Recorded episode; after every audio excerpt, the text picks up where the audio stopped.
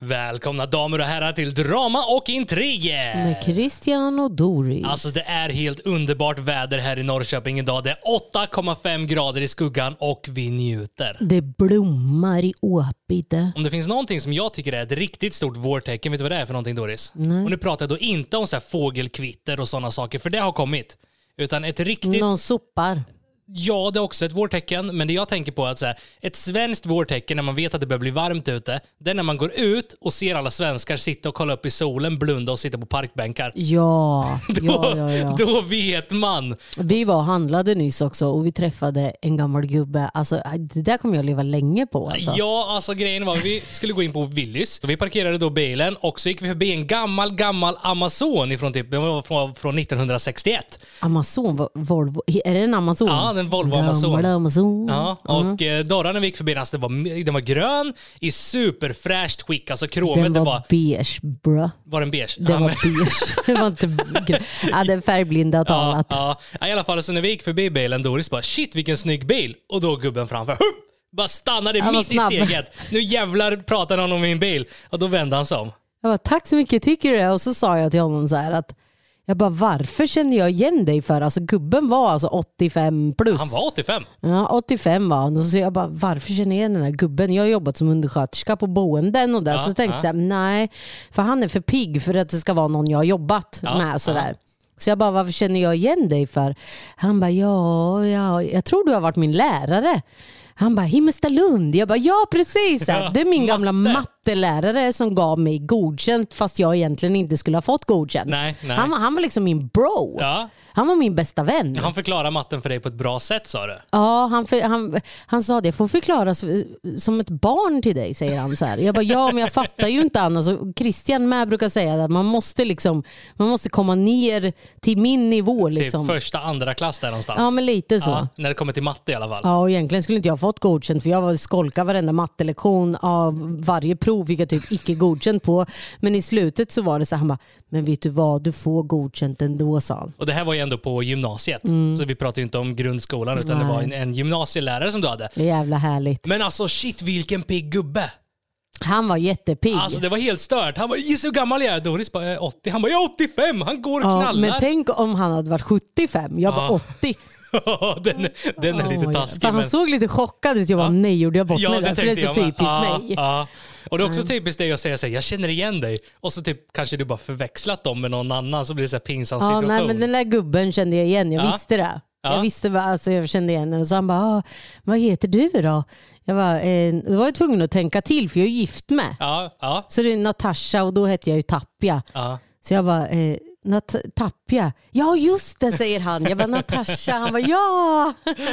Men alltså han hade en riktigt fin bil och så började han visa gamla bilder på sin andra bil. Han hade två gamla bubblor också från typ 1960 Ja men alltså vilka, vilka bilar. Ja men det är helt sjukt. Mm. Han, han visar ju också, kolla här nu när jag stänger dörren. Alltså det är som att stänga ett kassaskåp. Det är inte som att säga att det är plastigt någonstans, man ju metallen verkligen klunk. Ja. Alltså, Ja, det det var på den tiden de byggde ordentliga bilar. Han var gullig han. Han, liksom alltid en så här, han ska vara en stjärna i himlen för han var så snäll emot mig och Ja. gav mig godkänt. Han är nog snart i himlen också ska du se. Fan 85 bast, men han var pigg. Ja det tror jag inte. Han, var- var för pigg för det alltså. ja, han, han knallade omkring själv och var helt med när man pratade med honom. Ja, men han var ju den här jävla matteläraren med den där jävla andedräkten då. Ja, den klassiska. Ja, det, han var den alltså. Luktar Men han, gammal skosvett och kaffe typ. Ja exakt. ungefär. exakt. Ja. Och så hade han jämt sån här jävla rutig skjorta på sig kommer jag ihåg.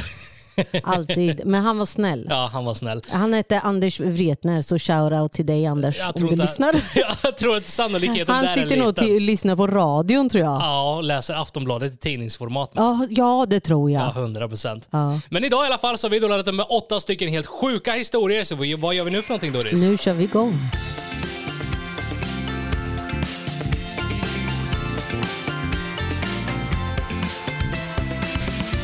kräver att syrran betalar 25 000 kronor. Lite information om mig innan jag tar och berättar om händelsen som skett. Jag är en kvinna på 26 år som har skapat mig ett ganska bra rykte som konstnär. Min syster Katarina och hennes son Edvin på nio år var hos mig för att fira lite nyår. I min lägenhet har jag ett rum där jag har all min konst. Jag hade satt upp en stor skylt. Gå inte in här, privat område, så att alla mina gäster skulle förstå att det rummet var off limits. När jag planerade själva nyårsfirandet skrev jag till alla mina gäster att festen endast är för vuxna. Att de får lämna sina barn hos en barnvakt om de vill komma. Alla lyssnade på detta, förutom min syster som inte lyckades hitta en barnvakt. Ja, ja, tänkte jag, inte så mycket att göra åt saken. Såklart jag låter min syster komma ändå.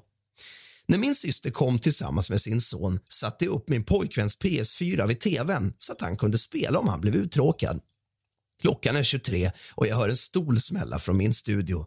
Jag springer in i rummet och ser att det är färg över hela min senaste tavla jag målat. Efter att ha sett min tavla som är förstörd börjar jag kolla runt i rummet och nedanför tavlan sitter Edvin och skrattar samtidigt som han torkade av sin hand fylld med färg på min tavla. Allting var helt förstört och tavlan gick inte att rädda. Problemet här är att tavlan tog mig 32 timmar att måla och tavlan var redan såld till en kund som skulle betala 50 000 för den.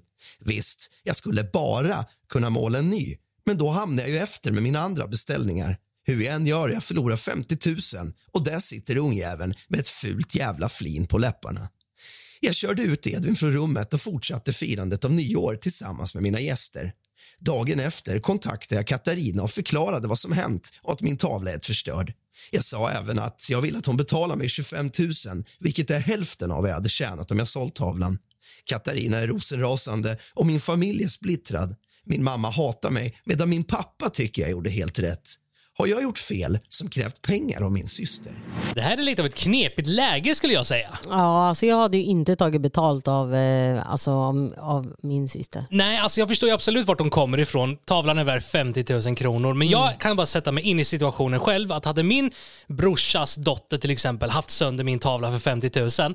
Även om jag skulle kräva min bro- bror på pengar, skulle jag aldrig ha mage om han väl skulle ge mig Jag skulle få så dåligt samvete. Ja, nej, jag hade inte gjort det. Alltså, jag hade ju väl bett systern att ta ett allvarligt snack liksom, med ungen där. Ja, och det är ju inte som så att det är några hundralappar vi pratar om. Alltså 25 000 kronor är väldigt mycket pengar. Ja, men det är någonting hon har kletat liksom. Ja, och Jag hade mer tagit så här, om jag ska ta betalt för någonting så hade jag tagit så här med materialkostnader. ja, Alltså typ färgen, canvasen ja. Eller typ. Tiden får man liksom ta bort i sådana fall. Ja, gud ja. I alla fall i min familj, vad fan. Men jag förstår ju absolut att hon blir förbannad när hon kommer in och ungen sitter där och småler och står och kladdar sina äckliga fingrar fulla med färg på tavlan. Ja, jag fattar ju. Alltså jag hade blivit rosenrasande, men det viktigaste skulle jag nog anse här, Mm. det är ju helt enkelt få systern att inse att hon har gjort fel, eller hennes son har gjort fel. Ja. Och att uh, ungen borde få konsekvenser för det här. Ja, det tycker jag med. Det är ju ingen två, treåring. Alltså ungen är ändå medveten om vad han gör. Han kan förhoppningsvis läsa och se att det står på liksom, dörren, gå inte in här. Ja, Och eh, det bästa skulle jag anse i det här fallet, det är väl att systern tar och snackar med sin son att mobilförbud eller utegångsförbud en vecka eller liksom så att han får påföljder. ja det tycker jag också. Och ändå jag visa att det är inte okej. För alltså, det var ju trots allt en tavla som hon sålt för 50 000 kronor. Det är mycket pengar. Ja. Men eh, ja, som sagt, alltså, ha mage av att ta betalt av min egna familj eller vänner så pass mycket pengar, jag skulle inte ha det. Nej, inte jag heller. Inte du heller? Nej. Nej, ska vi säga då att hon har gjort fel här? Ja, jag tycker hon har gjort fel. Vi, vi tycker du har gjort fel. Ja. Men vad vi tycker är inte nödvändigtvis rätt, men Nej, det är vad vi precis. tycker. Ja. flyttade ut när föräldrarna krävde mig på hyra. Jag är 23 år och äldst av mina fem syskon. Jag studerar fortfarande men har ett deltidsjobb som kommer att förvandlas till ett heltidsjobb så fort jag gått ut skolan. Mitt deltidsjobb gör att jag kan spara lite pengar till mitt egna boende som jag planerar att köpa i framtiden. Vi är som sagt sex barn och mina syskon är allt från åldrarna 10 till 20 år. Båda mina föräldrar jobbar heltid och äldst som jag är av alla syskon har jag tagit på mig väldigt mycket ansvar. Jag handlar, städar, tvättar, lagar mat och så vidare. Jag ser även till att alla syskon hjälps åt med sysslorna i hemmet som att gå ut med hunden, hjälpa till med disken och så vidare. Min pappa jobbar väldigt mycket övertid och min mamma jobbar på kontor mellan 7 och 16. Nu i julas fick jag chansen att köpa ett PS5 till mig själv och jag tänkte att det ska jag ta med tusan unna mig. Resten i familjen delar på ett gammalt PS4 som står i vardagsrummet. Jag tänker inte dela med mig dock. Konsolen står i mitt rum och det är bara jag som får spela på den. Min äldsta lillebror börjar gnälla till mina föräldrar att jag tjänar så mycket pengar men ändå aldrig delar med mig av mina saker jag köper, vilket är helt sant. Det är mina pengar och mina saker. Mina föräldrar tog upp detta med mig och sa att det var mycket orättvist att jag håller mina saker för mig själv. Jag förklarade att så mycket jag hjälper till i hushållet så vill jag ha den rätten och de kan inte kräva det här av mig. De sa då att de förväntar sig att jag ska betala min del av hyran, elen och mobilen. Jag gick till mitt rum och körde lite matte. Skulle jag betala en bit av hyran och elen och räkningen på mobilen skulle jag bara ha cirka 2 000 kvar i månaden av min lön. Skulle jag dock skippa två lektioner i veckan skulle jag kunna börja arbeta heltid. Då skulle jag ha råd med ett eget boende. Sagt och gjort. Fuck that! Jag flyttar. Tog allt mitt pick och pack, packade ner i min bil och drog. Jag hittade ett Airbnb-ställe som jag hyrde i två veckor tills dess att jag fick min egen lägenhet. Nu har jag bott här en månad och friheten är underbar. Det är helt sjukt att jag inte gjort detta tidigare. Nu är alla förbannade på mig. Mina föräldrar tycker att jag lämnar dem i sticket Det har gjort att farsan var tvungen att sluta jobba övertid. Mina syskon är förbannade för nu får de sköta hushållet själva. Alla tycker att jag gjort fel, men jag tycker också att det var fel att kräva mig på hyra när jag gör så mycket i hemmet samtidigt som mina äldre småsyskon inte behöver betala någonting. Har jag gjort fel? Det här är lite knepig Ja. liksom, sitt skulle jag säga här. Både ja och nej ärligt Mm, talat. Alltså grejen är att du är 23 år gammal. Att du vill flytta hemifrån är ingenting du ska må dåligt över. Nej, Alltså, det är det ju inte. Och Sen kan jag också tycka som så här att det är lite fel av föräldrar att ta sina barn för givet. Ja, på det sättet att de ska vara barnvakt och hushålla och göra allting. Visst, man ska hjälpas åt Ja. i, ett, i ett hem, absolut, i en familj. Men att, att det går så här pass långt att den här personen liksom gjorde det mesta i hushållet så föräldrarna kunde jobba övertid och sådana saker. Ja. Alltså det är inte meningen att Nej. ett barn ska behöva ha det ansvaret. Absolut inte. Nu- Absolut inte. Nu var det ju inget barn, han eller hon var 23. Ja, men, men ändå, då, då, då svider det ju ännu mer. Alltså what the fuck? Ja, ja men alltså de har ju ingen rätt att bli arg för att en 23-åring flyttar hemifrån. Nej. Och syskonen har varit arga för att de fick ta över allt ansvar och sånt. Alltså det, vi, vi alla blir egna människor någon Ja, gång. så är det verkligen. Och det är dags att flyga ur fågelnästet liksom. Ja, så är det. Nej, jag tycker, jag tycker det var lite fel. Ja. Och fast samtidigt, jag förstår ju ändå på ett sätt också med tanke på Mm. att alltså, Att man måste hjälpa till och dra sitt strå till stacken, Ja. absolut. Men, men jag tycker också det är fel av men att, föräldrarna. som du sa, ta, ta barnet för givet sådär. Nej, jag tycker, det, jag tycker inte man gör så. Nej, och sen, men sen kan jag också tycka så här att om man är över 18, man bor hemma, visst föräldrarna vi till exempel skulle aldrig kräva våra barn på hyra eller sånt. Nej. Men jag själv som 18-åring, om jag hade haft jobb, alltså jag skulle vilja bidra. Mm. Inte, med, inte med allt, men alltså jag skulle bidra med det jag kan till exempel. Att, alltså, bor jag hemma och jag har en lön på 15 000 efter skatt i månaden, Ja. ja, men då kan jag ge 5 000 allt som allt, ja, men lite hyra, lite el, kanske inte är 50-50 och allt, men alltså man, jag hade ju ändå bidragit för att må bättre själv. Ja, det hade jag med gjort. Och den här personen är ju som sagt 23 år, så jag förstår ju absolut att man flyttar hemifrån. Mm. Men det är ingenting man ska må dåligt över. Nej, det är så, nej, nej, nej, absolut inte. Men sen också från ett barns perspektiv här. Alltså småsyskonen vart ju, de småsyskonen delar på ett gammalt PS4. Mm. Storebrorsan eller storasyrran köpte en PS5 och har den bara på rummet för sig själv. Jag förstår ju absolut småsyskonen kanske inte riktigt ser det här med värdets pengar, att man måste jobba för saker. Nej, precis. Och sen också det här, alltså, vi pratade om det här senast igår. Eh, Ricky, min äldsta grabb, kom ju hem. Och eh, så började vi prata, det var så, det var så sjukt. För då kom, då kom Jason och, och pratade om, för att Ricky när han var yngre, eller när han spelade mycket så här, spel som Jason gör Ja, idag. ja. Så fick ju aldrig, Jason har aldrig fått låna Rickys grejer. Nej. Nej, men varför tror du då Jason, säger Ricky igår då till Jason. Mm. Ja, varför tror du då? Du fick låna eh, tre CD-skivor av mig och spela på Xbox. Ja. Ja, och de, de, det var bye bye. de bästa spelen Ricky hade liksom. Ah. Och de kostade hon jättedyra. Ja, alltså ja. jättedyra, typ 500-600 spänn för ett spel. Ja. Som hans pappa hade köpt till honom. Hade Jason haft Ja, sönder ja, ja, han repat sönder, det gick inte att spela på. Så han bara, Nej. varför tror du Jason att du inte får låna mina grejer för? Ja, men jag kan absolut köpa det. Alltså, som småbarn och sånt kanske ofta inte alltid förstår värdet på en PS5 eller ett dyrt Eller att man måste eller... vara rädd om grejerna. Ja men precis, Ja. och det kan bli väldigt fel. Men här, i det här fallet hade jag kanske tyckt att okej, men 23-åringen i hemmet fixar ett PS5, alla spelar på ett gammalt Mm. PS4. Ja men när du kommer hem från jobbet, bjud in småsyskon och sitter och spelar tillsammans under Ja. uppsikt. Precis. Så att man ändå delar med sig på ett sätt ändå. Ja, det tycker jag. Snarare än att bara liksom, det här är bara jag som får spela på. Det kan jag tycka är lite fittigt om man. Ja, ändå bor hemma. man inte. Liksom. Man. Man kan ju dela med sig under uppsikt. Så att Ja, då, exakt. men jag hade ingen aning av att Jason hade gjort det, för Rick har ju inte sagt det till oss. Nej, de pratade om det igår när vi satt vid matbordet. Och så sa Jason, jag, när jag var liten fick jag aldrig låna dina saker. Så här, ja, varför tror du Jason? Nej, varför då? Du förstörde tre spel ifrån mig och de var nya. Jag åkte hem till pappa och var där en helg och så kom jag hem och jag kunde inte spela på dem igen. Men jag kommer också ihåg när Jason var liten. Jason Ja, är då våran 10-åring vi har och Rickard då våran 17-åring. Ja. Men alltså när Jason var liten, man försökte ju lära barnen att det här är en CD-skiva. Repa inte Ja, den. ja, exakt. Men lika tusen när de stoppar in så bara, bara slidar in den Eller så slet och- ut den. Och, Ah. äh, fy fan. Ja, det var skillnad på våran tid för då Ja. fanns det inga CD-skivor. Nej, det Jag kommer fanns ihåg när inte. jag var liten, jag hade en eh, Sega Mega Drive. Det var Ja, nog jag den kommer ihåg konsolen. när jag hade Ronny och Ragge kassettband som jag lyssnade på. Som man var tvungen att spola tillbaka med Ja, pennor. ja, ja, ja. Alltså jag tror alla 80-90-talister där ute vet vad vi pratar om just nu. Och alla äldre än så. Jag var jätterädd om den där jävla kassettbandet. Men de kunde ju också bli dåliga om man lyssnar för många gånger. Eller, om man, eller, eller om man gjorde som man brukade göra när man var liten bara för att det var kul. Då slet ju ut bandet och Ja. satt och snurrade tillbaks då. Ja. Och hade du gjort det för många gånger så gick det inte att lyssna. Varför gjorde man så? Jag vet inte, det var jättekonstigt. Åh herregud. Ja, jag måste berätta en annan sak som jag är lite så här knäpp i huvudet. Jag, Ja. måste, jag, måste ta, jag måste berätta det. Jag var i, vad kan jag ha varit i? Jag, vet, jag tror Katalejas ålder alltså. Ja, men typ sju, åtta år där någonstans. Och jag tyckte om att leka själv när jag var liten för att jag hade bara killkompisar som liten. Ja. Och sen när mina killkompisar inte kunde leka så, här, så brukade jag gå ut i skogen själv och plocka skalbaggar bland annat. Ja. Men sen även hade jag en koja i skogen Okej. som jag hade hittat. Ja, det är väl inte något konstigt liksom? Nej det är ju inget konstigt Nej. men så tänkte jag så här, det är en så ful koja så då, jag, vet inte vart jag hittade dem, jag hittade en bunt med porrtidningar. Nej. Jo, så jag tog med mig till min koja. Va? Så Ja. jag tapetserade hela den där jävla kojan med bara porrtidningar. Men vad tapetserar du med då?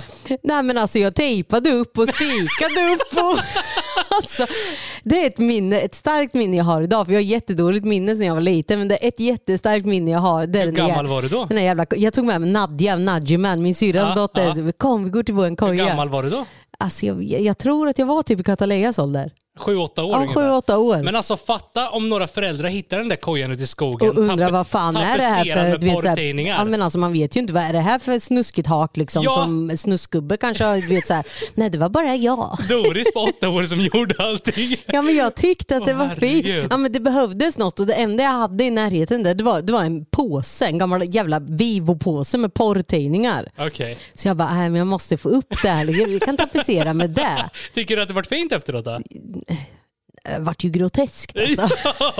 Men det, det vart ju inga plank, det var inga plankor kvar i alla fall. Ja, men på tal om det där lite mer pornografiska vuxna grejer så var jag med om en riktigt, riktigt pinsam grej när jag var ungefär 10-årsåldern. Ja. För det, när jag var i 10-årsåldern så var det väldigt populärt med Jackass. Jag kommer ihåg Jackass hade typ exploderat och alla liksom kollade på Jackass. Och det. Vi, var ju, vi var också så. Alltså jag och mina kusiner bara hallå, vi vill också köra Jackass. Vi kan också göra det där. Hallå. Så det vi då gjorde var att vi eh, tog min farbrors så här, gamla spelare, en, så här, en, en kamera med inbyggd spelare typ, som man stoppade in så här, kassettband på sidan. Alltså, Det var en ganska dyr kamera ändå. Så jag kommer ihåg att vi lånade den.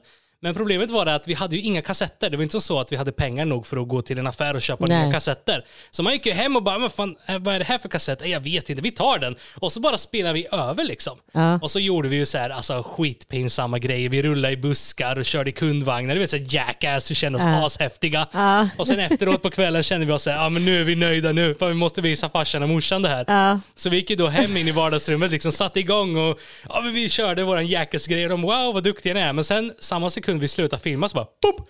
Då kom ju det som var på kassettbandet fram. Och jag kan ju säga som så här att det var ju väldigt pinsamt när mina föräldrar satt där i soffan och det helt plötsligt slängs på här pornografiskt innehåll. Åh jävlar, ja, det, vad kul. det var riktigt så vi spelade över porrkassetter Ja, med våra ser. jackass-klipp liksom. Ja det var jättekul. Så man är ju lite skadad. Ja där man. Men det är ju som så att på våran tid, när vi, alltså vi är ju då lite äldre, eller äldre och äldre, men alltså på våran tid så det fanns inte data, det fanns inte mobiler. Alltså, Allt sånt där vuxeninnehåll fanns ju antingen i tidningar eller kassettband typ. Ja precis så Det var var, det det ju. var ju det liksom de flesta äldre hade. Ja, sjukt alltså. Vi är en fucked up generation alltså. Ja, det, Det är konstigt.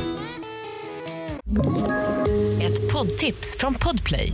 I fallen jag aldrig glömmer djupdyker Hasse Aro i arbetet bakom några av Sveriges mest uppseendeväckande brottsutredningar. Går vi in med hemlig telefonavlyssning och, och då upplever vi att vi får en total förändring av hans beteende. Vad är det som händer nu? Vem är det som läcker? Och så säger han att jag är kriminell, jag har varit kriminell i hela mitt liv men att mörda ett barn, där går min gräns. Nya säsongen av Fallen jag aldrig glömmer på Podplay. gav barnvakten sparken. Detta utspelas i förra helgen. Jag är en man på 33 år som har en fru som även hon är 33 år och tillsammans har vi en sex månaders bebis. Jag och frugan planerade att ha en liten date night tillsammans och anlitade därför en barnvakt som vi har använt oss av cirka tio gånger tidigare. Barnvakten är en tjej på 20 år som bor här i området. Våra vänner tipsade om henne då de själva använt henne som barnvakt till deras barn. Hon kom till vårt hus och vi förklarade vår sons ätvanor, när han ska sova och så vidare. Sen åkte vi därifrån. Vi åt middag tillsammans och mötte upp lite vänner för drinkar. I vårt hus har vi två kameror som vi kan kolla på genom en app inom våra mobiler. En kamera ovanför hans säng och den andra i vardagsrummet där han har alla leksaker. Barnvakten visste om att vi har kamerorna så det var inte som så att vi spionerade eller något. Min fru fick en notifikation att kameran spelade in. Hon kollade upp och fick en film där en hund står och sniffar på vår son.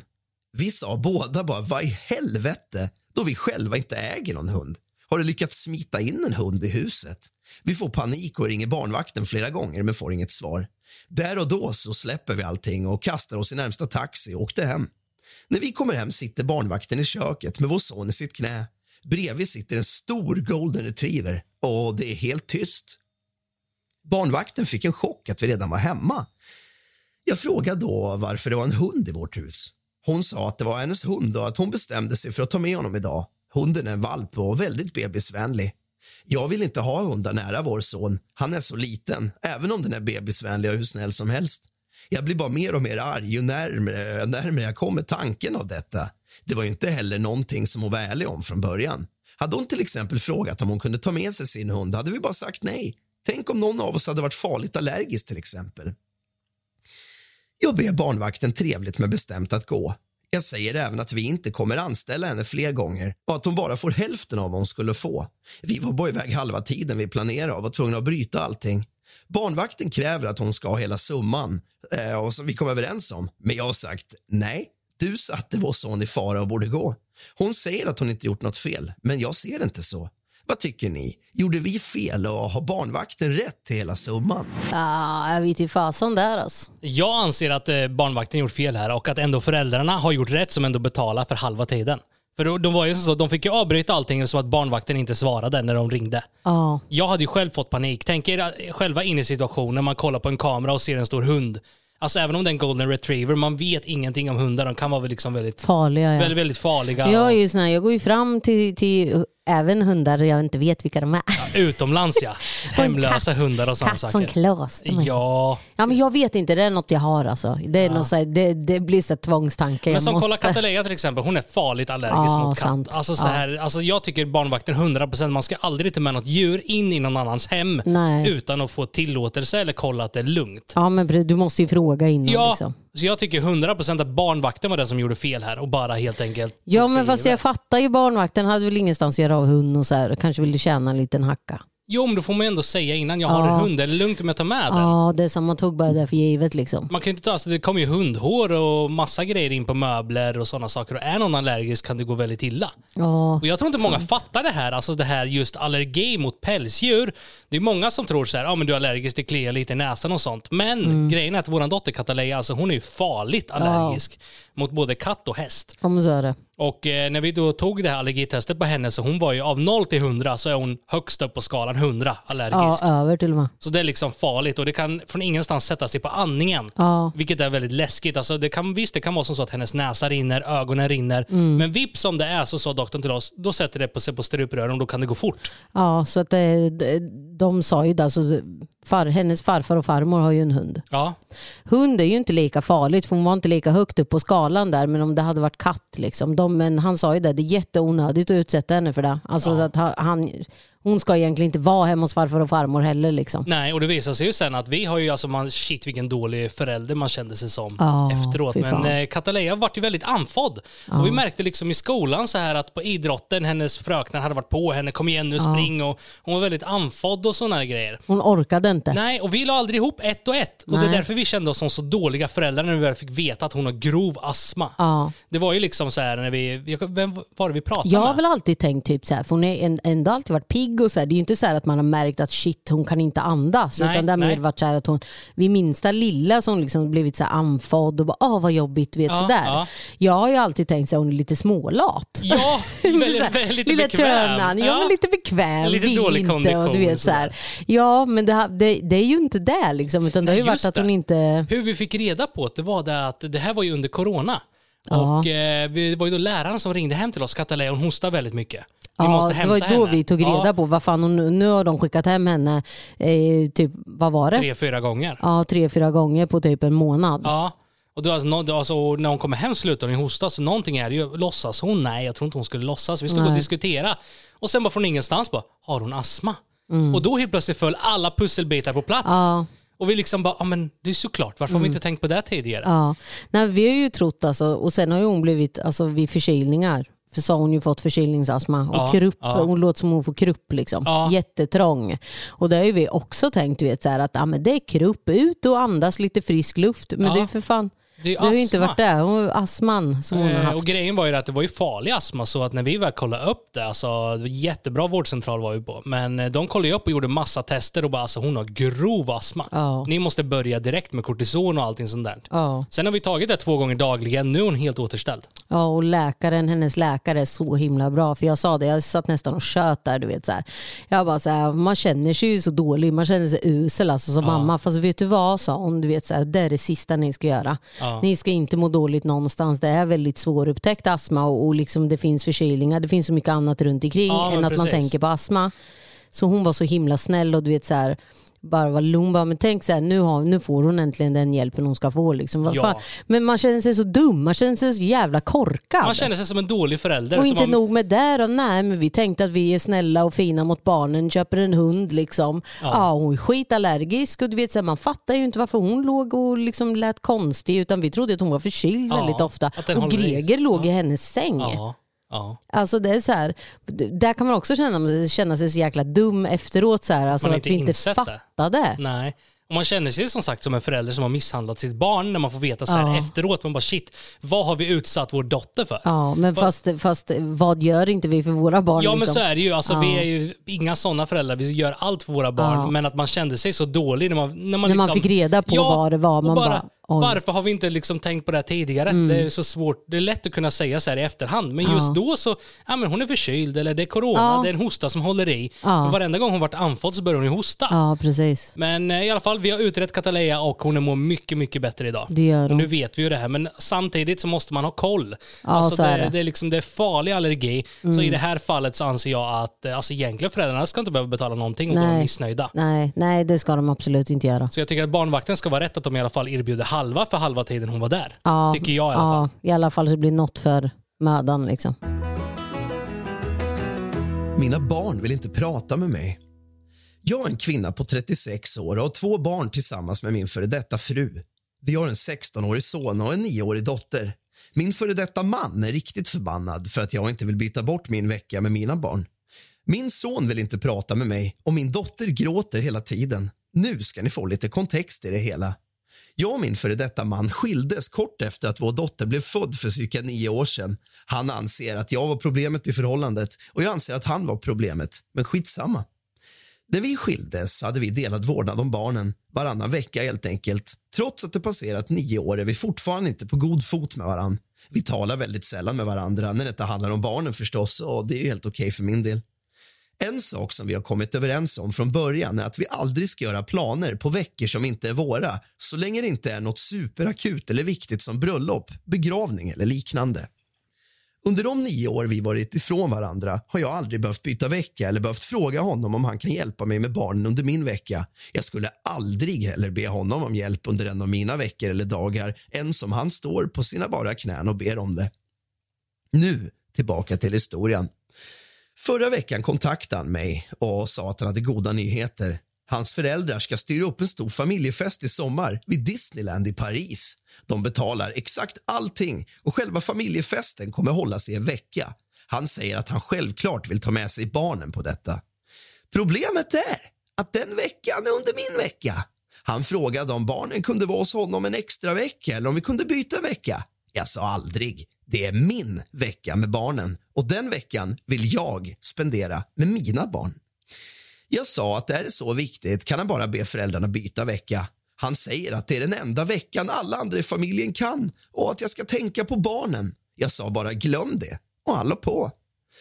När mitt ex släppte av barnen i söndags vägrar min son prata med mig och min dotter kan inte ens se mig i ögonen. När jag frågade mitt ex vad som stod på sa han bara att jag skulle fråga dem. Sen körde han därifrån. Jag satte mig ner med barnen igår kväll och försökte prata med dem och förklara att det är min vecka, men ingen av dem vägrade lyssna på mig. Jag tycker det är otroligt fult gjort av mitt ex att vända på allting som om det vore mitt fel. Det är ju hans föräldrar som bestämt att ha resan under min vecka. Vad tycker ni? Alltså vad jag tycker, jag har aldrig fattat grejen över att gidra om barn hit och dit, använda barn som vapen. Bara Det är det för att- värsta som finns. Nej, men alltså bara för att och bara för att man kan. Alltså jag, jag, när jag och Rickys pappa, min äldsta sons pappa, är separerade så har vi alltid sagt att vi måste ha god, alltså så God bra fot. kontakt, vara på god fot med varandra och är det någonting vi snackar med varandra. Liksom. Eh, och där har ju jag alltid, alltså jag lever för mina barn, mina barn är mitt allt och att de mår bra, det är det alltså, som får mig att du vet, så här, må bra själv. Ja. Eh, och om jag då skulle börja så där bara få jävlas, då vet ju jag att det här drabbar ju inte, jag tycker att det är skitkul att jävlas, Ja. men det här drabbar ju ingen annan än min barnen. son. Ja. Eh, så där var ju jag alltid så här, Ricky har fått komma och gå precis som han vill. Ibland Ja, kan han vara hos mig i två veckor, ibland vill han bara vara hos mig i en dag. Men alltid ända sedan han var liten, få bestämma själv. Vill du vara hos mamma, vill du vara hos pappa? Och han ville ju faktiskt bo hos pappa och gå på sko- i skolan ute på landet när vi bodde ja, flyttade till stan.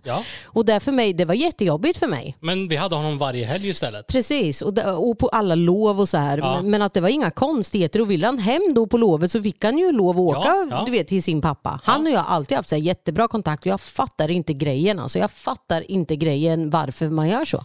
Nej, alltså jag tycker det här är så otroligt, otroligt själviskt, egoistiskt och fult av den här mamman att bete sig på det här sättet. Mm. För hon tycker ju, haha, jag trycker dit honom. Ja men exakt. Alltså det här är ju helt onödigt om man ser till barnens bästa. Absolut. De enda som blir ledsna och lider av det här, det är inte pappan. Nej, det är nej. barnen. Ja, ja. Barnen eh, skulle liksom bli medbjudna till Disneyland Mm. tillsammans med hela pappans släkt liksom, och ha jättekul.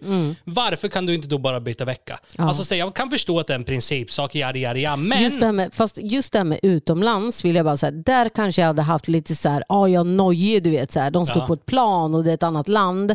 Men, men jag skulle ju oavsett, liksom, vill barnen verkligen det här så ska de få göra det. Ja, Alltså absolut, och de här, de här barnen ville ju det. Ja. De ville ju Och jättegärna. de, är, de är inte två eller tre heller, de Nej. är nio och sexton. Ja. Alltså de är ändå stora barn. Ja, gud. Och jag tycker det är så fel. Och sen kan jag, jag, jag kan liksom köpa, sig som så här, säg att mamman den veckan har planerat att hon ska gå på, gå på bröllop med barnen. Mm, Då kan jag ändå köpa att hon bara tyvärr, vi kan inte komma för vi ska göra det här. Och det är Ja. på min vecka, det är det jag har planerat. Ja. Men är det som så här att du inte har någonting planerat, den Ja. veckan, vad spelar det för roll? Byt vecka, låt pappan ha extra, eller alltså hallå, det går att lösa. Man, Tänk på barnen, Ja, säger jag. man Tänk allt- på the kids. Man- Alltså, det värsta jag vet är föräldrar som använder barn som vapen. alltså Mm, nej, så här, fy fan. nu, nu jävlar ska jag trycka till Doris, jag snackar skit om henne till mina barn. Eller Ja, se, gör allting jobbigt för dig. Ja, Och genom att använda barnen. Alltså, det Nej. är så fult. Och finns det människor där ute som gör det, sluta. Varken, ingen mår bra av eh, när man använder barnen som vapen. Det Nej. skapar bara skit. ja visst fan är det så. Men, Nej eh, usch. Usch för Ja, Jag sådana. anser i det här fallet, du som skickade in den här historien, alltså du, du borde se över ditt tankesätt lite där och se till dina barns bästa. Ja men så är det faktiskt. Det är våran, våran, våran personliga åsikt. Alltså på riktigt. Tänk, tänk, tänk en gång till. Och sen en gång till. Och en gång till. Min flickvän var otrogen med min bror. Okej, är ni redo för en riktigt fucked up historia? Då kör vi. Jag är en man på 29 år som har varit tillsammans med min flickvän i tre år. Jag har en yngre bror på 27 år vid namn Gabriel. Till för några månader sedan skulle jag beskrivit Gabriel som en riktigt bra människa som klickar riktigt bra med andra människor. Gabriel kanske inte är jätteskicklig på många saker men när det kommer till att föra dialoger och prata med människor är han den bästa. Numera skulle jag beskriva honom som en hemsk människa med en mörk själ. Under vår uppväxt har jag alltid skyddat Gabriel. Några mobbare jävlades med honom på skolan. Smaka på min sko i ditt ansikte, din jävel. Hade han problem med matten, vi satt uppe halva natten och pluggat tillsammans. Våra föräldrar har alltid varit riktigt strikta och hårda mot mig. Som min första bil till exempel. De sa att jag fick arbeta ihop den och betala själv. När jag hade jobbat ihop hälften gick mina föräldrar in och betalade resten. Men de ville ändå att jag skulle kämpa för allt. Så var aldrig fallet med Gabriel, som alltid har fått allting han pekat på. Mina föräldrars favorisering har tyvärr blivit ännu mer märkbar på äldre dagar också. När jag gick ur gymnasiet fick jag jobb som dataingenjör. Jag arbetade sen upp mig i företaget och lyckades några år senare även fixa ett jobb till Gabriel på mitt företag. För tre år sedan började jag dejta Simona. Vi dejtade i någon månad och sen introducerade jag henne för familjen. Hon och min bror kom bra överens, men jag tänkte aldrig längre än så. Vi spolar fram tre år i tiden och vårt företag har det riktigt tufft. Folk fick sparken och alla andra anställda var tvungna att täcka allt arbete för de som fått sparken. Det var en riktigt tuff tid och jag arbetade från sex på morgonen till sex på kvällen. När helgen väl kom var jag för trött för att ens lyfta ett finger och detta pågick ungefär tre månader. Detta gjorde att jag och Simona tyvärr inte träffades lika ofta. Annars brukade vi träffas i stort sett varje dag. När månaderna var slut och företaget blivit någorlunda stabilt igen märkte jag att Simona var konstig när vi var tillsammans och hennes beteende var skumt. Hon var som besatt av sin telefon och kunde i sista stund avbryta våra dejter och liknande. När tiden gick och hon fortsatte bete sig konstigt kollade jag igenom hennes mobil när hon gick på muggen. Där hittade jag en konversation med min egna bror. Jag vet att jag inkräktar på hennes integritet när jag snokar hennes lur. Men vad fan, fuck that. Hon har haft en affär med min egen jävla bror. Jag har aldrig tidigare i mitt liv varit så här arg. Jag sparkade ut henne ur huset och gick sen till Gabriels hus för att konfrontera honom. Han skrattade i mitt ansikte. Denna man, min egen bror, som stal min flickvän efter allt jag gjort för honom, bara stod där och skrattade mig i ansiktet. Att inte höja min högra näve och trycka in hans ansikte i fontanellen är nog det svåraste jag har gjort för att hålla mig ifrån i hela mitt liv. Jag ville så gärna slå skiten ur honom men lyckades konstigt nog kontrollera mig. Jag sa att från och med nu är vi inte bröder. Jag gick sen därifrån och ringde mina föräldrar som blev upprörda och sa att de skulle prata med Gabriel om detta. Jag gick nyligen på familjemiddag och till min förvåning satt både Gabriel och Simona vid middagsbordet. Tydligen anser mina föräldrar att Gabriel inte gjort något fel. Sann kärlek kan man inte springa ifrån trots att de hittar sin kärlek på ett så konstigt sätt. De menar att det är lika bra att jag accepterar allt och går vidare. Jag sa till min familj att från och med nu existerar han inte för mig. Sen gick jag ut och stängde dörren efter mig. Jag vet inte hur jag hade kunnat lösa situationen på något annat sätt. Vad hade ni gjort? Alltså den där, uh. Den var tuff alltså. Alltså jag vet inte vad fan jag hade gjort. Men jag undrar lite hur det skulle gå till att han bara sa att han ville köra in ansiktet i fontanellen på honom. Ja, and- ah, fontanellen hörde du Rast, Ja, ja. den sitter ju uppe på huvudet va? Ja, men jag tror de menar näven i fontanellen. Ja, ja, ja. Alltså vilken jävla gris till bror. Alltså det där, alltså det där är ju så hemskt. Brorsan har liksom ställt upp för honom genom hela livet, hjälpt honom mot mobbare, Jag hade, kastat, läxor. jag hade kastat min syster åt helvete kan jag säga. Din syster? Ja, om du blir ihop med min syster.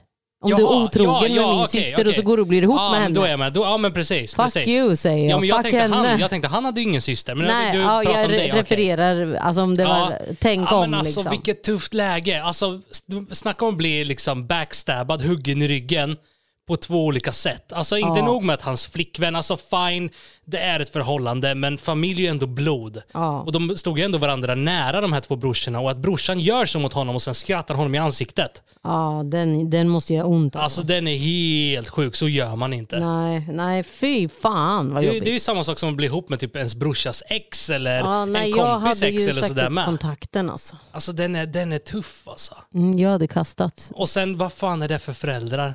Som, Mm. Som bara så här godkänner och bara, ah, men vadå kärlek är kärlek. Va? Ja. Ja, men alltså skulle, typ, Tyst. skulle Jason, vår yngsta son, ta Rickys tjej till exempel, när de är Ja. vuxna. Jag skulle aldrig bjuda in eh, Jasons nya tjej, Rickys förra tjej, på middag. Nej. Alltså säga, men fine, vad- Excuse me, you don't have anything to do. Jag ska you you. det hela jävla släktet. Ja men du gör dig, men alltså det är liksom, det är fortfarande så galet fel. Ja, alltså så här, riktigt fult. Nej vilket jobbigt läge. Alltså jag anser att den här killen här, han har inte gjort någonting fel. Nej, absolut jag förstår honom inte. 100% att han säger upp kontakten med både familjen och med brorsan. Ja, jag fattar. Jag hade bytt stad, jag hade stuckit. Alltså usch. Nej, fy fan. Jag var tvungen att rapa. Jag hörde det. Sorry! Nej men alltså, fatta det läget ändå. Det, fin- det finns ju ändå många föräldrar där ute som favoriserar barn.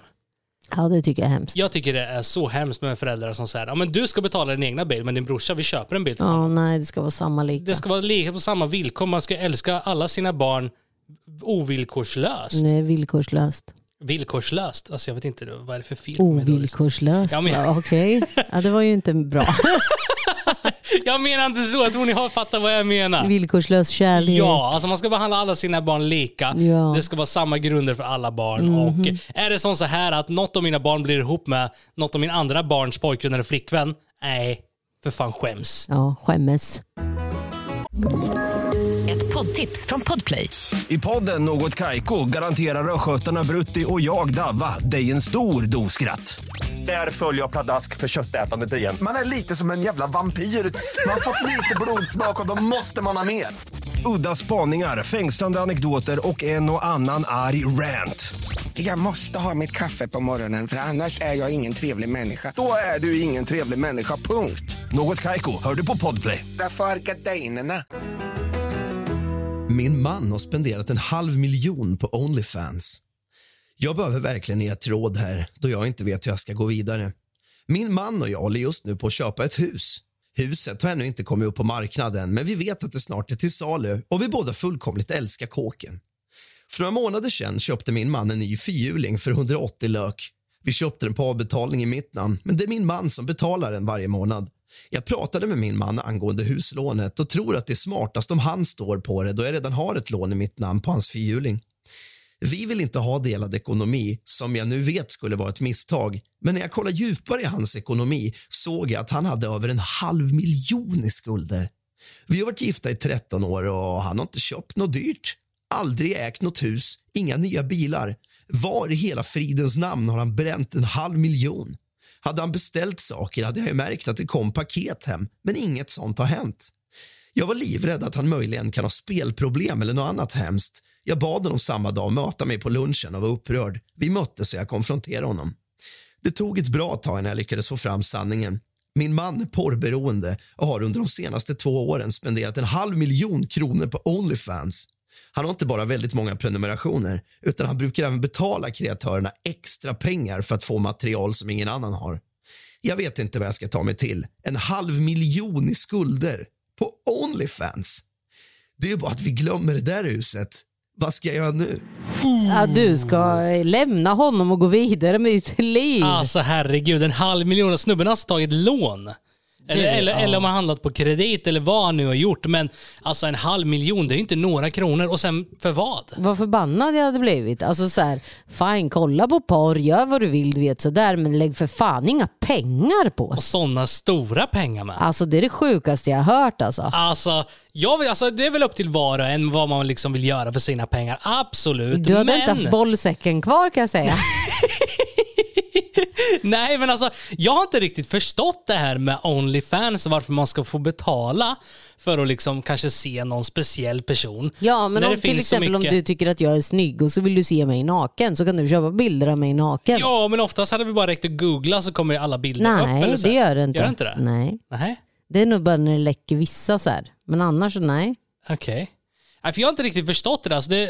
Sånt slags innehåll finns det ju tillräckligt om på nätet. Där det liksom inte kostar till exempel. Mm. Varför väljer man då att spendera en halv miljon? Den är ju helt sjuk. Jag är med på Pornhub. Ja, det är det faktiskt. Det var Rickys eh, Och kolla vad alla du vet så här. oh my god, måste ta fram ta upp mobilen direkt. Ja, nej, alltså det är någon jäkel som har gjort en så här parodi på våra YouTube-videos som Doris typ skriker och så har hon laddat upp den på Pornhub. Nej jag skriker inte, du kör ju in en polkagris i halsgropen på mig så jag, så att det vart så här, gå, gå, gå. så typ. Jaha, jaha. Jag har inte sett det, jag bara Har hört. inte? Nej. Aha, jo jo. Alltså någon har i alla fall gjort en compilation så det är ingenting sexuellt eller så. Men eh, ja, alltså en halv miljon, alltså din kar har problem. Vad ska man göra i det här läget? Alltså, Jag hade lämnat, alltså jag hade inte varit kvar. nej, nej. Det där är fucking big betrayal, alltså det är mycket cash det handlar om också. Ja, och det förstör ju även hennes framtidsplaner mer. Nu kan ju inte de ta något lån. Nej precis. Och han har köpt en fyrhjuling på hennes namn för 180 000 för bara några månader sedan. Sjukt. Alltså den är Det är riktigt för att han störd. själv inte hade råd du vet. Men jag tror det är ganska vanligt, eller inte vanligt, men det finns ju personer i förhållanden där ute. Vi har ju känt eh, till exempel några sådana personer som till exempel har ett sparkonto med hur mycket pengar som helst som Mm. deras partner inte vet om. Ja, sjukt. Jag fattar inte hur man kan ha det. Alltså varför är man inte bara ärlig? Ja, men jag har 150 000, jag har en halv miljon på mitt sparkonto, men det är mina pengar. Jag sparar dem. Det är ingenting jag skulle hålla hemligt för dig. Alltså Mm. Nej. så här, för min tjej eller så här. Jag förstår inte sådana som gör det. Nej, nej inte jag heller. Att liksom de känner att de kan inte berätta för sin partner att de har ett sparkapital. För det är väl bara bra om något eller? Eller? Ja, alltså det är jättebra att ha undangömda pengar men eh, mm, nej, jag hade inte heller kunnat ha, ha det. Men vad gör du varje gång jag får kontanter då? It's mine. Det slår aldrig fel. Alla 15 år jag känt det. Spelar ingen roll om det är en 20 eller Ge en mig 100 lapp. dem. Ge mig dem, de är mina. Tack. Och du ger mig allt. Men jag vet inte vad det är. Alltså, pengar känns ju speciellt mycket bättre i kontanter. Man, Ja, har, man har ju typ inga kontanter idag, men om man väl kanske säljer något och får så här, ja men du säljer kanske en moppe eller en bil och så får du så här, typ 17 000 i kontanter. Det känns ju mäktigt. Ja, det känns fint. Gör det. Det är inte det känns bra i handen så Ja, att säga. och det är inte samma sak som att vifta med ett kreditkort med 17 000 kronor på. Nej, exakt. Utan det är mer respekt och fan, spara pengar, ha kontanter hemma tror jag är ganska viktigt i dessa tider. Är det inte det? Ja, jo men det är det. Om eh, typ något slår ut eh, elen och sån här skit. Ja men alltså som, nu kanske vi går ut lite på eh, risky grejer här, men som i kriget i Ukraina till exempel.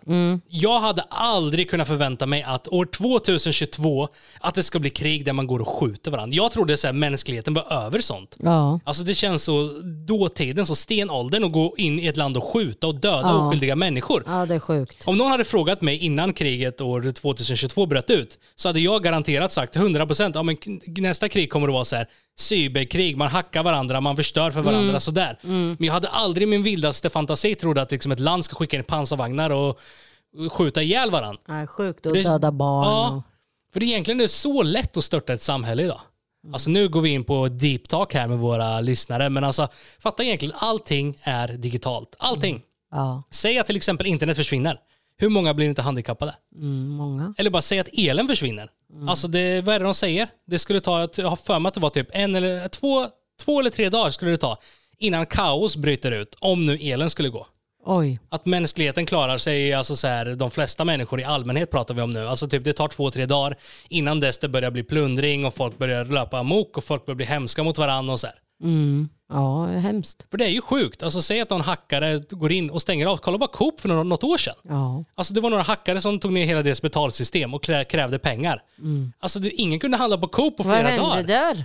Nej jag vet inte. Alltså, de säger ju att de fick tillbaka men alltså, om, om de nu betalar hackarna så skulle de aldrig erkänna det för då kommer alla hackare gå och göra samma sak. Exakt. Men eh, jag vet inte om de fick tillbaka eller om de betalade, men de fick ju öppet efter det. Alltså, det var ganska många dagar. Ja. Det var ju massa färskprodukter och sånt som bara fick kastas. Men de var och... snälla, de gav bort det då. Ja, det var många Till som folk gjorde. som behövde. Och så gjorde de även som så att de gjorde byteshandel med andra kedjor. Mm. Så att ni- får våra färskvaror, vi får era varor som går ut om lite längre tid. Liksom. Ja. Men alltså, det bara visar ju hur skört samhället är idag med alltså, allting är digitalt. Ja, och hur, hur viktigt det egentligen är att ha i alla fall några tusenlappar i kontanter hemma. ja, men det är bra att ha en litet stash. Ja, men säg att banken blir hackad eller vad fan som helst. Alltså, då, då har du inga pengar om man har allt kontant. Eller digitalt. Ja.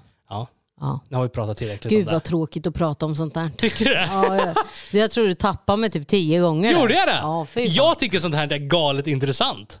Märker inte du att jag svävar iväg? Ja men jag poddar ju här, jag pratar med våra lyssnare, inte med dig Ja, nödvändigtvis. ja, men du tittar ju på mig. ja.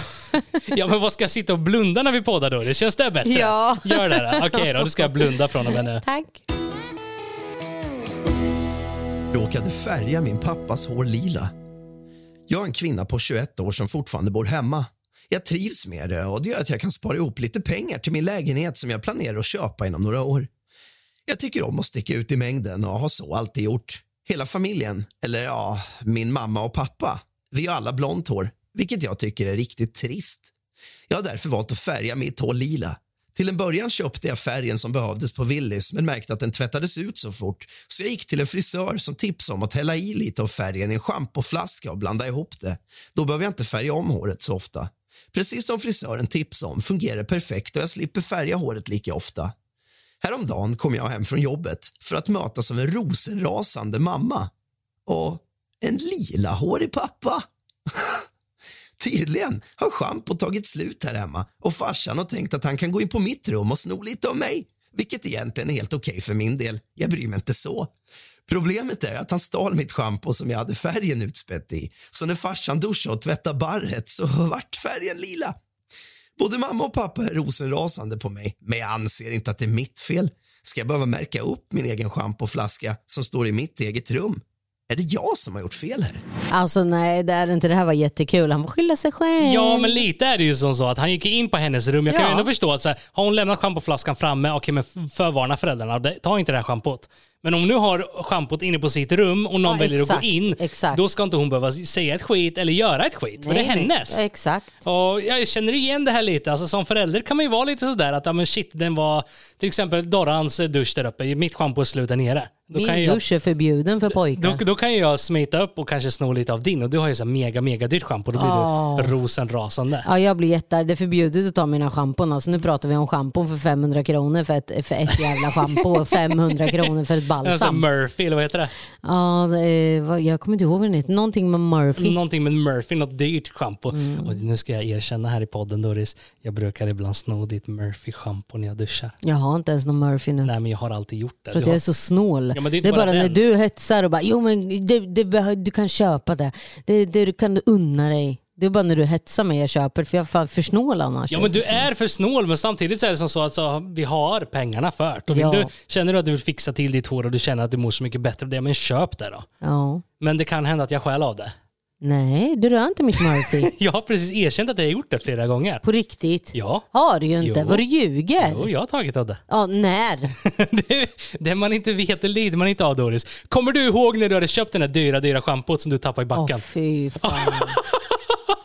Hon hade precis kommit hem och skulle hon stoppa upp schampot på så här, ja men du vet man ställer på typ eh, skåpet. Nej, jag stod i duschen och så bara skrek jag och du bara kommer in och bara, vad är det? Ja just det, så var det. Jag tappade mitt schampo. Så Så hela flaskan gick sönder. Ja, så jag fick stå och skopa upp varenda liten Ja droppe. just det, du stod och skopade. Och hälla in det i en sån här, vad var det för så här, ansiktskrämburk typ. Du är så snäll. Ja, jag brukar sno ditt Murphy-schampo. Nej, det brukar du inte. Du, du ljuger, för jag kommer bli arg på riktigt för du får inte ta Murphy. Nu tycker jag vi rullar nästa historia. skällde ut en mamma i leksaksbutiken. Jag är en man på 28 år som är assistent till min bror på 21 år. Hans mentala ålder är cirka 7-8 år. Våra föräldrar bestämde sig för att säga upp bekantskapen när min bror fyllde 18. När min bror, som vi kan kalla för Jonas, blev 18 år bestämde jag mig för att hjälpa honom. Han fick flytta in hos mig, bo och äta gratis. Det enda Jonas behöver göra är att hjälpa till att tvätta och sen duka fram på bordet när det är dags att äta.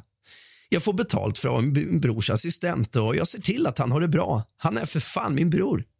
När min bror har gjort en syssla brukar jag ge honom ett klistermärke. I slutet av månaden räknar vi upp hur många klistermärken han har och sen ger honom 50 kronor för varje klistermärke som han kan använda för att köpa precis vad han vill med. Speciellt godis, leksaker, snacks. Ja, ni fattar. Han älskar detta koncept och trots hans mentala ålder, att den är mycket lägre än hans riktiga ålder, så är det ändå viktigt att han lär sig tjäna pengar och hur pengar fungerar. Den senaste tiden har han varit riktigt duktig och jag tog honom för att käka hamburgare och sen gick vi till leksaksaffären. Det ska även tilläggas att trots att min bror har lite svårigheter så är han, ja, stor. Och med stor så menar jag närmare två meter lång och en kroppshydda som en bergsgorilla. Det är inte bara fett heller, han är riktigt stark också. Han har lite svårigheter och visar väldigt gärna sina känslor väldigt starkt. Ibland blir han glad och börjar till exempel klappa händerna och lyser upp i ett stort leende och liknande. Väl inne i butiken sa Jonas att han ville ha en Barbie Alright, cool. Inga problem. Jag dömer ingen. Vi gick till hyllan där de har Barbies. Jonas är helt lyrisk. Han står och ler då han inte riktigt vet vilken av alla Barbies han ska välja. Medan han står där och flaxar med armarna av lycka kommer en mamma med sin dotter in i samma gång. Inte ens två minuter passerar innan kvinnan ber oss gå till en annan gång. Hennes dotter vill kolla på dockor och min brors handrörelser ger henne panik. Jag säger åt henne lugnt och sansat att hon får vänta på sin tur. Vi var faktiskt här först. Inte ens en minut senare säger hon till min bror att lägga av och gå och kolla på något annat istället. Nu är jag förbannad. Jag säger till min bror att ta det han vill ha. Sen kollade jag på kvinnan och sa att hennes dotter skulle behöva en bättre förebild. Det skulle vara riktigt tragiskt om hennes dotter skulle växa upp och bli en likadan satmara som sin mamma. Jag tog med min bror till kassan för att betala Barbie. Då konfronterar kvinnan i kassan mig och säger att jag är en hemsk människa som sa så där till kvinnan framför sin dotter. Fuck det. Det är min bror hon snackade om och han be hon behövde förrätt ett och annat. Tycker också att jag var väldigt mild i mitt språk. Vi gick istället till en annan butik där Jonas fick välja precis vilken Barbie-docka han ville ha. Här har vi då en eh, kille med autism. Alltså som har svårigheter i livet. Jag tycker att han gjorde helt rätt. Jag med 100 procent. Jag hade ju inte varit så där lugn kan jag ja, säga. han var nästan lite för snäll mot den där kvinnan skulle jag Tycker säga. jag med. Jag hade rage, hade jag gått ape shit. Men sen är det ju allmänt känt, alltså ser man en stor kar som är två meter lång, st- stor som en bergisk gorilla. Alltså om man ser att han står och viftar med sina händer och sånt, kan man inte räkna ut ett plus ett då? Ja, precis. Och, och de står i Barbie-gången, då kan man inte låta den där stackars människan vara. Mm. Om han är glad, låt honom få vara glad. Varför ska man liksom hålla på sådär?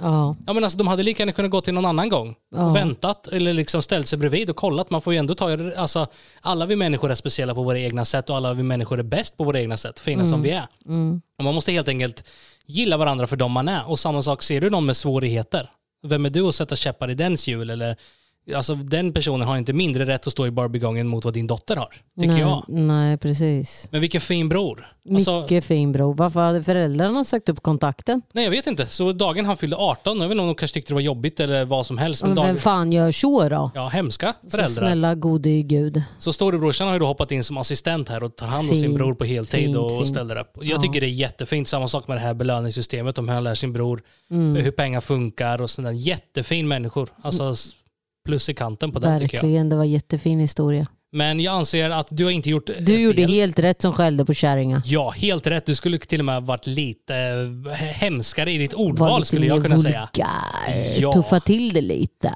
Men nu är det som så här att eh, det var alla dagens åtta historier och eh, Jajamän. snart är det dags Doran. Den 18 mars i Stockholm kommer vi då vara på poddfest och köra livepodd. Och jag hoppas på att få träffa Hasse Aro. Ja, Jag hoppas att många av er kanske vill svänga förbi och lyssna live när jag vi vill kör. träffa Hasse Aro. Då, då vill vi bara träffa Hasse Aro. Men vi, Ja. vi kommer då vara där i Stockholm på poddfest eh, tillsammans med Rask. Han kommer också vara där och reagera. Ja. Så han kommer sitta med... Du vet att jag kommer prata med Hasse Aro och snacka med honom va? Du vet jag kommer bli fucking polare med honom. om han är där. Jag kommer, jag kommer, jag kommer, om jag törs, jag tror att jag törs. Alltså Dorran är ju då Hasse Aros största fan. jag är det och jag vill att Hasse ska vara med på våran podd. Ja, alltså Hasse är då med i samma nätverk som vi har, Management, Ja, Podplay. det skulle vara så fantastiskt att höra hans åsikter. Du vet så här att, vad tycker du Hej, Hasse? hej du Hasse, du får vara med i våran podd om du vill. Du får det. Du får det, Vad snäll lovar. du är Doris. Ja, jag tycker om Hasse. Ja men skulle det inte bli lite så här efterlyst varning då? Alltså han säger... Ja men han ska vara så här, du vet, så här kommer han vara Ja, så här politiskt korrekt och du vet så här, ja men då Och måste har ni några tips så ring Ring, ring efterlyst 702 00 90. 90. ja, ni kära vänner, det summerar då dagens podd. Stort tack för att ni lyssnade. Vi hörs helt enkelt nästa onsdag klockan... 0600 puss och kram.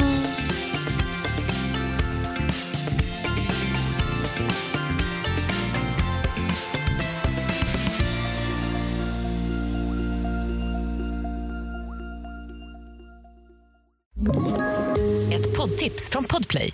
I podden Något Kaiko garanterar östgötarna Brutti och jag, Davva, dig en stor dos skratt.